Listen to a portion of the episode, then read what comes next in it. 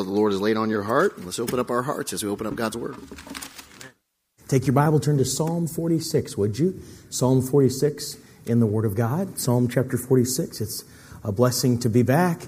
You thought you could get rid of me easy, but you know, it just isn't that way. I'm kind of like a bad relative who won't leave, so just hanging around and hanging around. So hopefully you'll be able to get rid of us by the end of the week. Psalm 46 is where we're at. Sometimes when the Lord gives a preacher a message, it's long before he ever expects that preacher to preach it. And sometimes it's because that preacher needs a little more living. Uh, on 9 11, 2001, we were holding meetings in, in uh, Minneapolis, St. Paul area. We were in Cottage Grove. And I remember coming out of my trailer. I was going to breakfast with the assistant pastor, and he pulled into the parking lot. We were parked out back of the church, and he said, We're under attack. Well, those words hadn't been uttered for decades in America. And how many of you remember where you were on 9 11? What a, what a day that was. Uh, we, we went inside and we came inside and stood and watched for just a few moments as the second plane hit that second tower. And we were in total shock. We turned to the news. Nobody listened to the news much before then, but everybody listened to the news after that. That's when 24 hour news really became popular. We went to breakfast and we talked about this, that, and the other thing, but our minds were back on what happened in New York City. And then we find out something happened in Pennsylvania. And then we find out something happened in Washington, D.C. I remember calling a friend of ours who was a major at the time in the Pentagon and working in the Pentagon in the Air Force Wing, calling him all day. Of course, the lines were jammed and you couldn't get a cell phone call through. I remember trying to call my sister. I remember trying to call my mom and uh, all the things that you do when you're in the midst of a crisis. I remember for two weeks the planes were down; they wouldn't fly. At least it was a week or two. I don't remember, but we. I remember standing at a gas station pumping diesel into my truck about two weeks later and saw a plane fly overhead and just tearing up because something like this had never happened before in our in our lifetime, in our generation. Some here, of course, remember things that were, were traumatic, but not to the extent of two to 3,000 souls being taken right into eternity. And the Lord gave me this message on 9 11. The, the truth is, I didn't preach it. I probably should have preached this message on 9 11. What I preached on 9 11 was not very comforting. It was judgment, hellfire, and damnation on 9 11. Uh, but, but just the same, I preached from Lamentations Is it nothing to you, all ye that pass by? But about seven and a half years later, I would preach this message. When my world had fallen apart. And I want to preach to you tonight on the subject what to do when your world falls apart. Father, speak to our hearts, draw our attention right to the text, and Lord, help us to apply it properly. You apply it, please, to our hearts. Show us where we need it and show us how to apply it, and give strength and comfort and encouragement and wisdom as a result of our time spent in your word. Lord, help us to humbly respond to your word by faith. And we pray this in Jesus' name. Amen. God is our refuge and strength, a very present help in trouble. Therefore will not we fear, though the earth be removed, and though the mountains be carried into the midst of the sea, though the waters thereof roar and be troubled, though the mountains shake with the swelling thereof, Selah. There is a river the streams whereof shall make glad the city of God, the holy place of the tabernacles of the Most High. God is in the midst of her. She shall not be moved. God shall help her, and that right early. The heathen raged, the kingdoms were moved. He uttered his voice, the earth melted. The Lord of hosts is with us. The God of Jacob is our refuge. Selah. Come, behold the works of the Lord, that what desolations he hath made in the earth. He maketh wars to cease unto the end of the earth. He breaketh the bow and cutteth the spear in sunder. He burneth the chariot in the fire. Be still and know that I am God. I will be exalted among the heathen. I will be exalted in the earth. The Lord of hosts is with us. The God of Jacob is our refuge. Selah. Now, this psalm, written for, uh, written for the sons of Korah, written to the chief musician, This song, this psalm of, uh, uh, of, of the, the songwriter in this passage of Scripture is given to show what we should do when our world falls apart. There's a lot of crazy movements going on in the passage. Notice what it says in verse number two. It says, Therefore will not we fear though the earth be removed. Well, you have earth moving, you have mountains crumbling, and though the mountains be carried into the midst of the sea. Uh, in verse 3, though, though the waters thereof roar and be troubled, though the mountains shake with the swelling thereof, Selah. The world is falling apart in this passage of Scripture. Notice verse number six. Not only is the physical world falling apart, but in verse six, it says, The heathen raged, the kingdoms were moved. He uttered his voice, the earth melted.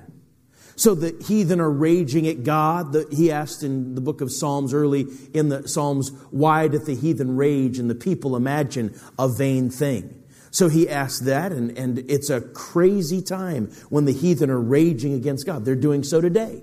Every day that you see and every day that you live, you see on the news people raging against God and crying with those in Luke, We will not have this man, Jesus, to rule over us. The heathen are raging.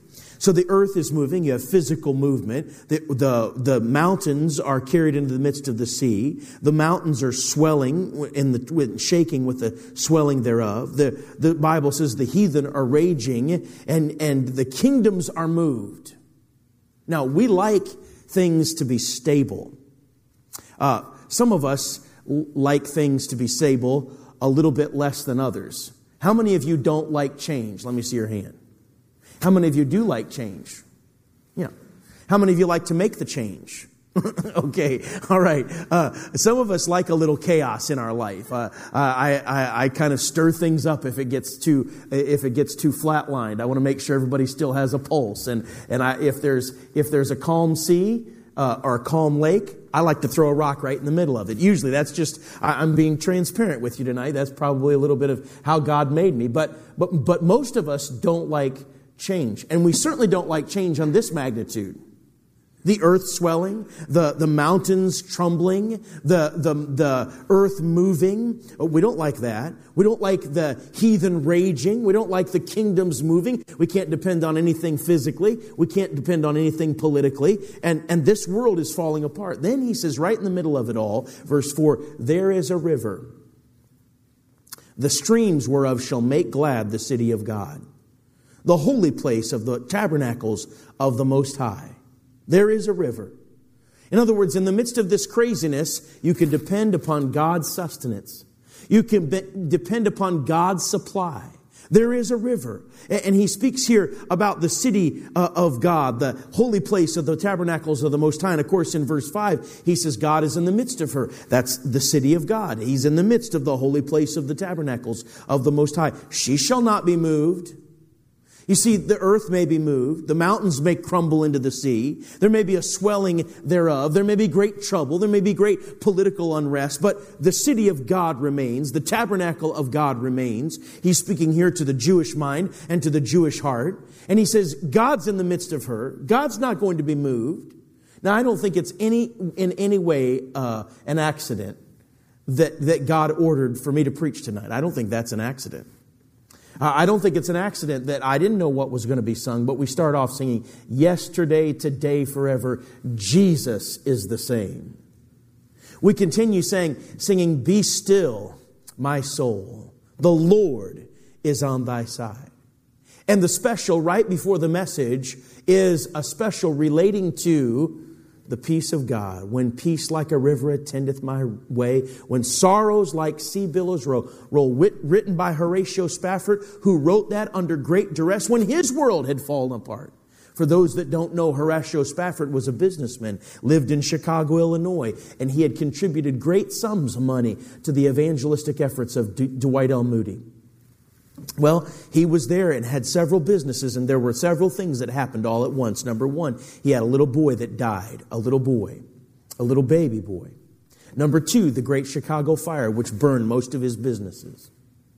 After the Chicago fire, he sent his wife and three daughters over to Europe where they were going to have a vacation that was long overdue and that had been put off, especially after the Chicago fire. And so his wife and three daughters got on the, uh, on the, uh, the boat and they went across.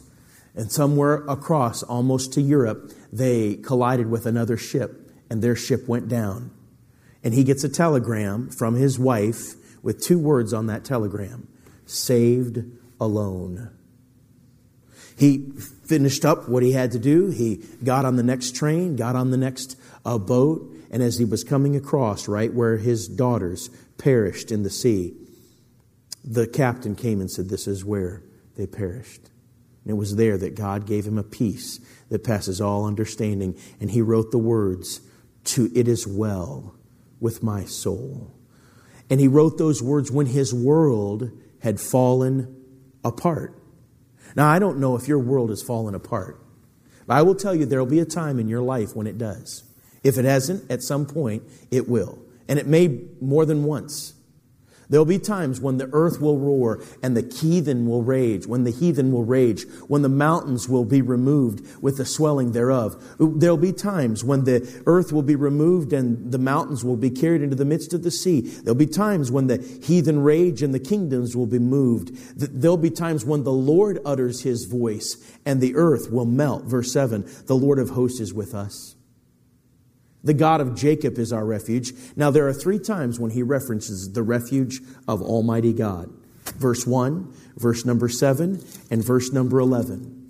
The God of Jacob is our refuge. We have a refuge in which we can hide. We're unlike those that are not saved. We're different than, than those who have not become children of, of the heavenly King.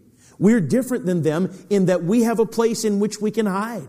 There's no shelter for those that are lost. There's no refuge for those that are unsaved. They're on their own. Now, that's not what God wants, and certainly He's made a way for all to come. But we have the everlasting arms of God, in which, under which we can rest and under which we can shelter. Uh, a few years ago, shelter in place became a popular phrase that we had never previously heard of. But now all of a sudden, we're supposed to shelter in place, as if in place and inside the doors of our own home, the disease would not come. But the truth of the matter is, there's a place that's better than that, and that's underneath the wings of our blessed Lord. It's underneath the hand of Almighty God. Verse number eight, it says, Come, behold the works of the Lord. What desolations he hath made in the earth.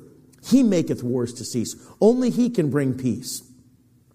He maketh wars to cease unto the end of the earth. He breaketh the bow and cutteth the spear in sunder. He burneth the chariot in the fire. In verse number 11, it says, The Lord of hosts is with us. There are several times when God speaks about his presence. In verse number, not only do we have his refuge, but we have his presence. In verse number 5, it says, God is in the midst of her, the city of God, the tabernacles of the Most High. It says, God shall help her. Again, it says in verse number, uh, verse number 10, the Lord of hosts is, uh, verse 11, the Lord of hosts with us. The God of Jacob is our refuge. And again, it speaks of it in verse number, uh, the presence of God. He speaks about how God is with us. So hear it. You have the presence of God. You have the fact that He is with us. And, and you have the fact that God, uh, that God is our refuge. Now listen carefully to what I'm about to say. Verse 10 is the key to this passage. Years ago, I did a calligraphy for my grandmother with this verse on it, and I still have it to this day. And for years, I had it right in the middle of a display of stuff that I had gathered about the events of 9 11. Be still and know that I am God. This is what God wants us to do in the midst of our world going in full on chaos. Number one, I want you to notice there is a command to eliminate our motion. Would you say that with me? Eliminate our motion. Would you say it together with me again? Eliminate our motion. The command is eliminate your motion. He says, be still. Sometimes our world falls apart because of the loss of a loved one. Sometimes our world falls apart because of the loss of a job. And for some reason, we as men find and wrap our identity all up and in around and, and intertwined with our job. Sometimes our world falls apart because of some chaotic event politically or geographically.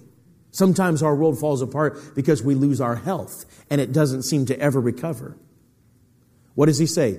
Eliminate your motion. Now that's counterintuitive. And it's not what we normally do. When the mountains are falling into the midst of the sea and the, the swelling thereof is great and the heathen rage, we run around sometimes frantically like a, like a hamster in a wheel. We say, somebody do something. I've got to do something. What can I do to fix this? And I want to say this to you. Sometimes there's not a thing in this world you can do. Stop. Be still. God wants to speak to you right now. And He can't speak to you if you're running around frantically. God has something to say to you right now. You need to hear from heaven right now. Be still. This is not easy. This is not the way we normally respond. As parents, we see trouble in our children's life and we move to fix it. As men, we see a problem and we, we run to solve it because that's what we do. But there are some things that God wants to do in your heart, and He cannot do it if we're running around trying to fix it ourselves. Be still. It's a command to eliminate our emotion, and I want us to notice two aspects. First of all, the be command. You ought to look through the Bible and find how many be commands there are. Not do commands, be commands.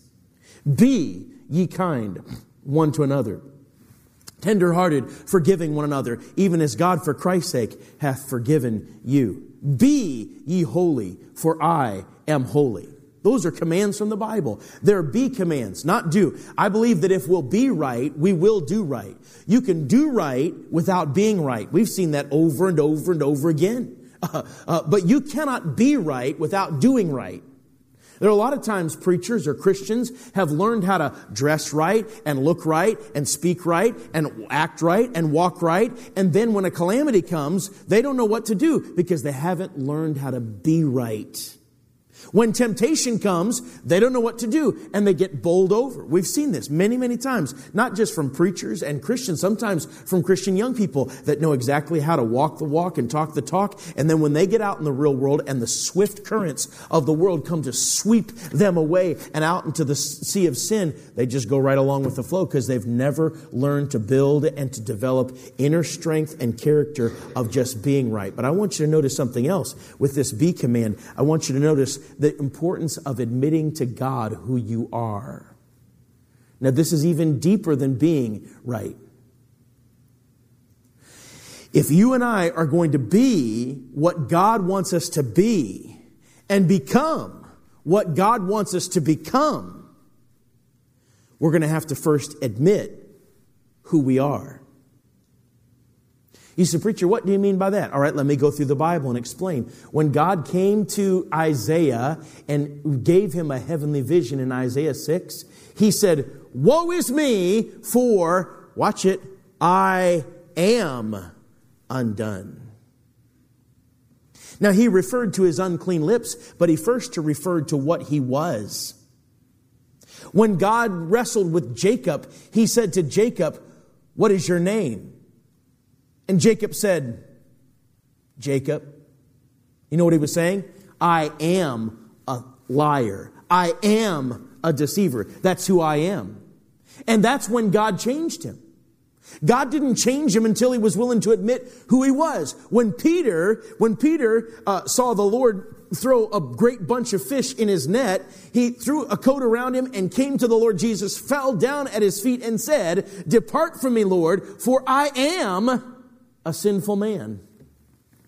Now, you need to admit this to, in order to be saved. This is the idea of repentance. This is who I am. When you repent, you're not just admitting or confessing some specific sin, you are acknowledging your very nature. This is who I am. I'm guilty. I've sinned. But you know, in order to, to grow, that's what you have to do. This is who I am. This is who I've become. Sometimes we become things we shouldn't. And in order to become what we should, we have to admit who we are. Watch. He says, be. And then he says, be still. Is, is, is, am I the only person that seems to see our world running to and fro and going fast nowhere? Busy about a lot of things, careful and troubled about many things, Jesus said to Martha. But one thing is needful Mary hath chosen that good part, which cannot be taken away from her. Just being still, just reflecting. Be still. There's a command to be still. I remember when I was in college, I was working my way through college at a grocery store at a food line, and I was a bag boy at the time. And uh, I made up my mind that I was going to wait on the uh, on the cashier. The cashier wasn't going to wait on me. So she's feeding stuff across the scanner, and I'm putting it in the bag, and I'm getting it ready to go for the customer. And I mean, as fast as I could. And, and I'm, I'm going to wait on her. She's not going to wait on me. And all of a sudden, I hear this faint cry and, and, and, and word in the background, and I hear, Dwight, be still. She's not waiting on me. Uh-uh. I'm not waiting. I'm waiting on her. I'm Dwight, be still. And it got louder. And finally I heard it, Dwight, be still. And it was the, it was the cashier. And you know what was happening? All of my movement was throwing off the reader so the reader couldn't get a good read on the groceries. And you know, when we're so busy and hurried and careful about many things, and we fail to stop and be still, we're not going to get a good read on where we're at. Be still. There's a command to eliminate our motion. Number two, there's a command to exercise our mind. Would you say that? Exercise our mind. Would you say it again? Exercise our mind. Look at it, verse number 10. Be still, eliminate your motion. And know, exercise your mind. Now, your mind and heart are often synonymous in the Bible. Certainly, your mind is the is your heart is the reins. That's what that's what is the decision making apparatus. And ladies and gentlemen, there is a command in this passage to be still and know. That means stop and think. Thinking is not a waste of time. By the way, neither is waiting on God. And when your world has completely gone into a full on spiral, that's not a time for you to run to and fro with anxiety at its peak. That's a time for you to stop. Be still and know. No, eliminate your motion now, exercise your mind. That means think. There's some things that God wants you to think about that you can't if you're running around. There's some things that God wants you to see that you can't if you're running here and there. Be still, eliminate your motion, and know, exercise your mind. God wants us to know a lot of things. The Bible says that Paul said that I may know him in the power of his resurrection, and the fellowship of his suffering, being made conformable unto his death. He, he said that. But you know what? He said that in the context of, uh, in the context of saying, look, I, I, I count not myself to have apprehended, but this one thing I do, I press toward the mark for the prize of the high calling of God. So we're not eliminating human responsibility. We're simply stopping and thinking. He says that I may know him. That was his desire. That was his pressing toward the mark. The mark is knowing him, knowing him deeper, knowing him fuller. And the scripture says that I may know him in the power of his resurrection. Who here doesn't doesn't want resurrection power. Every Christian I know wants resurrection power. Every preacher I know wants resurrection power. More power to witness and more power to preach and more power to accomplish what God wants them to accomplish and power to be the, what God wants them to be. Every Christian that I know that is genuine in their faith and growing in their faith wants more power. But this is not just resurrection power. You know what it is? It's knowing the Lord in his all of his fullness and everything. It's, it's crucifixion power that I may know him in the power of his resurrection and the fellowship of his suffering. In order for me to have a resurrection, there has to be a crucifixion. Anybody want to get in line for resurrection power? Oh, I do. Anybody want to get in line for crucifixion? No. Suffering. But I've concluded this I can't really know the Lord, and hear me, minister to others until I suffer. Now, that's not pleasant. Nobody here wants that. We talked about that the other day when we talked about the painful component. Watch here. There's a need to be still. He wants us to know him. He says in 2 Peter chapter 3 and verse number 18, he says, grow in grace and in the knowledge of our Lord and Savior, Jesus Christ. Now, we grow in knowledge in other areas. We grow in knowledge of, uh, uh, of our work. We grow in knowledge of a social media app. We grow in knowledge of, uh, of uh, just raising kids at different stages. Why, why not grow in knowledge of the Lord Jesus Christ? If I were to ask you certain questions about Jesus, you'd probably be able to tell me that he was virgin born. You'd probably tell me where he was born. You could probably tell me a little bit about his life. You could tell me about some of the miracles that he did. You could probably tell me the fact that he died and was buried and rose again. You could tell me about how he ascended and that he's coming back. And you could tell me a little bit about that. But let me ask you, are you satisfied with what you know about Jesus?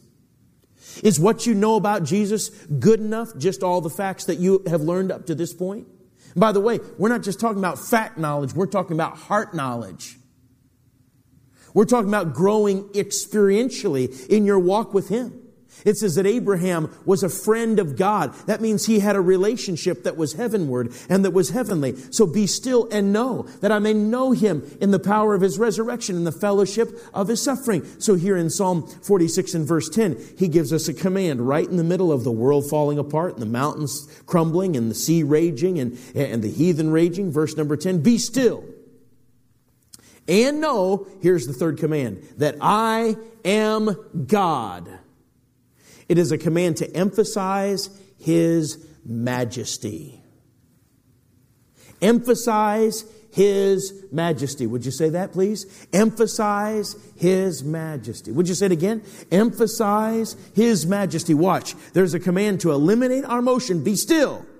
And know it's a command to exercise our mind, to consider His greatness, and to learn His attributes. You know, I'll tell you, if you'll study His names and the different meanings that His names have, those will carry you through some deep waters in life. Jehovah Rapha, the Lord our healer. Jehovah Shalom, the Lord our peace. Jehovah Tzidkenu, the Lord our righteousness. Jehovah Jireh, the Lord who provides. All through the Bible, you find names that reference his characteristics. Elohim, the self-existing one. El Elyon, the God who fights for me. And Jehovah Sabaoth, the Lord, our, the Lord, our, our captain and, and, and, and, and fighter and warrior. Uh, the, our banner, the Lord, our banner. All throughout the Bible, you find different names. Those names will help you fight against the devil. Because I want you to listen to what I'm about to say. When your world falls apart, several things will happen. And one of those several things is the devil will show up with his business card offering his counseling services. And he'll come back day after day after day. He's a very persistent salesman, and he has some things he wants to teach you about God. He has some things that he wants to tell you about God. He wants to tell you that this is God's fault. He has some things he wants to teach you about you when you're going through difficulties. He wants you to think it's your fault or that it's somebody's fault. He wants you to think that you could have done this or you could have done that or you should have or you would have. And if only, and all that is just a black hole from which there is no recovery. You don't listen to him. You better walk whole, wholeheartedly with the Lord. You better be still and stop what you're doing. You better open the Bible and sit at the feet of Jesus and learn and grow in your knowledge of God. And sometimes you have, and many times you have to grow when tears coursing down your cheeks. Many times you have more questions than you do have answers in times like that. And I want to just say this right now. God is not afraid of your questions. God doesn't see you coming and say, oh boy, here we go again. They come, here they come with all their questions. The last time they asked a question I couldn't answer and I didn't know what to do, I'll just act like I'm on my phone. no, God doesn't do that.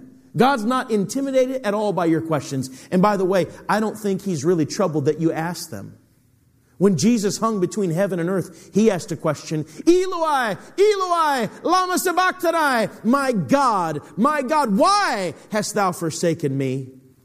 When you come to God with your questions, Know that God loves to lift you up in his arms and dry your tears and love you through the midst of your trouble. Oh, notice what he says Be still and know that I am God. I will be exalted among the heathen. I will be exalted in the earth. Let the heathen rage. Let the kingdoms of the earth imagine a vain thing. But you know what we're going to do? We're going to kiss the son. You know what we're going to do? We're going to walk with God. You know what we're going to do? We're going to hold to his nail pierced hand. You know what we're going to do? We're going to be still and know that He's God. He will be exalted among the heathen, and He will be exalted in the earth. God is not going to play second fiddle to anybody. He's going to get glory one way or the other. And so I have a choice in the midst of my difficulty to lean hard upon Him, to come closely underneath His everlasting arms and under the shelter of His wings. I have a choice to be still and know that He is God or just go pele mele throughout my busy, chaotic life, thinking that I can solve my problems and coming to the end of myself, figuring out that I can't. What is He saying to you tonight? Someone that may be listening to the sound of my voice whose world has fallen apart in recent weeks or months or even, even longer. Be still. Eliminate your emotion. And know, exercise your mind that I am God. Emphasize His majesty. I want you to think of three Bible examples. Joseph's life had, and world had fallen apart when he was sold into slavery when he was sold into slavery and he was put in a position of leadership in Potiphar's house, then seduced by Potiphar's wife. And when he did what was right, he got accused of rape, thrown in jail.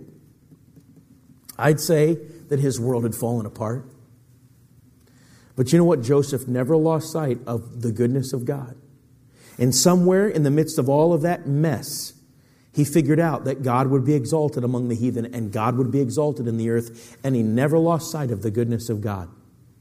And don't you know that God brought him out, made him second in command in Pharaoh's court and in the nation of Egypt so that he could rescue selflessly, rescue two nations and the world, to pave the way for the Messiah.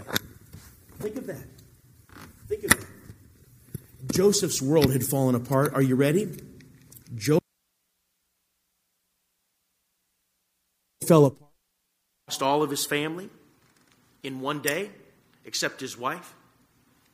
And the next tragedy that came running his way was a tragedy of epic proportions, and now he loses all of his health. And then his friends gathered around him, and they were pretty good friends for about eight or nine days until they opened their mouth. and presented him with all their theological conclusions, many of which were mixed up and confused. And he had to wade, wade through all of that. And yet, Job, in all this, sinned not nor charged God foolishly. Even in the end, when he, he asked for an audience with God and God humbled him in a place of humility, uh, Job, Job said, I have heard of thee by the hearing of the ear, but now mine eye seeth thee. That was not until Job 42. I don't know if anybody's done the math and tried to figure out how many days it was from the moment he buried his children all the way until Job 42, but it's at least, it's at least 41 chapters. And when he said, Now mine eye seeth thee, wherefore I abhor myself and repent in dust and ashes, you know what God said? The God of heaven gave him multiplied much much, much, much more than what he had in the first place. And God rebuked his friends. Watch this. Paul's world fall, fell, fell apart when, in the midst of serving God and walking with God and preaching the gospel and planting churches, what happens? He has a thorn in the flesh. I believe it was something wrong with his eyes. And he went to the Lord three times and said, Lord, would you take this away? And the Lord said, No. He said, Lord, would you take it away? And the Lord said, No. He said, Lord, please, would you take it away? I think he probably said something like this I could serve you a whole lot better if I didn't have this. I could see a lot more clearly if I didn't have this. The Lord said, No, my grace is sufficient for thee. My strength is made perfect in weakness. And you know how we know Paul responded like Psalm 46:10 commands? because he said immediately, Most gladly, therefore, will I rather glory in mine infirmities, that the power of Christ may rest upon me. Lord, help us to respond like Joseph. Help us to respond like Job and like Paul and a myriad of other Bible characters so that when the world rages, and when the mountains fall, and when the earth moves, and when the swelling of the, the seas can, com, it commences, we're going to be still and know that He is God. Would you bow with me in prayer?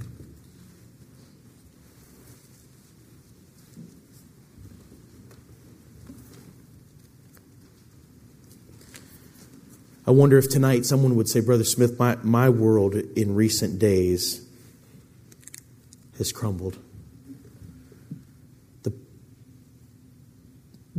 Tectonic plates have shifted, and there's been great earthquake and trouble in my life. And I need to respond the way the Lord expects in Psalm 46:10. Would you pray for me that I would? If that's you, would you slip up your hand? Is there anybody here like that? God bless you. Anyone else? So, preacher, pray for me. Anyone else? Preacher, pray for me. Lately, my world has begun to crumble, and I've not been responding the way I ought. Pray that I would. Anyone else? Question number two How many of you would say, Brother Smith, there's someone I know that's struggling? Would you pray with me for them? If that's you, would you slip up your hand? Okay, okay, okay. Well, now is our opportunity to minister to them and not give up on them and not even get angry when they ask questions and just love them and listen and point them to the Lord. Lord, help us, I pray, to be what you want us to be when our world crumbles. Lord, I pray that these who've acknowledged their need would take their struggles and their crumbling world and their broken pieces to you and let you heal them. Lord, help us to know that grief sometimes takes a while. It's not something we can just get over. That you want us to to learn some lessons and to grow in certain ways through it. I pray for these who raise their hand for friends or family. Help them, I pray. Lord, minister to us. Help us, Lord, to take these truths if we're not going through a, a, a, chaotic moment and help us to tuck them away and use it as a greasy monkey wrench sometime down the road. I pray in Jesus' name that you'd help us. Amen.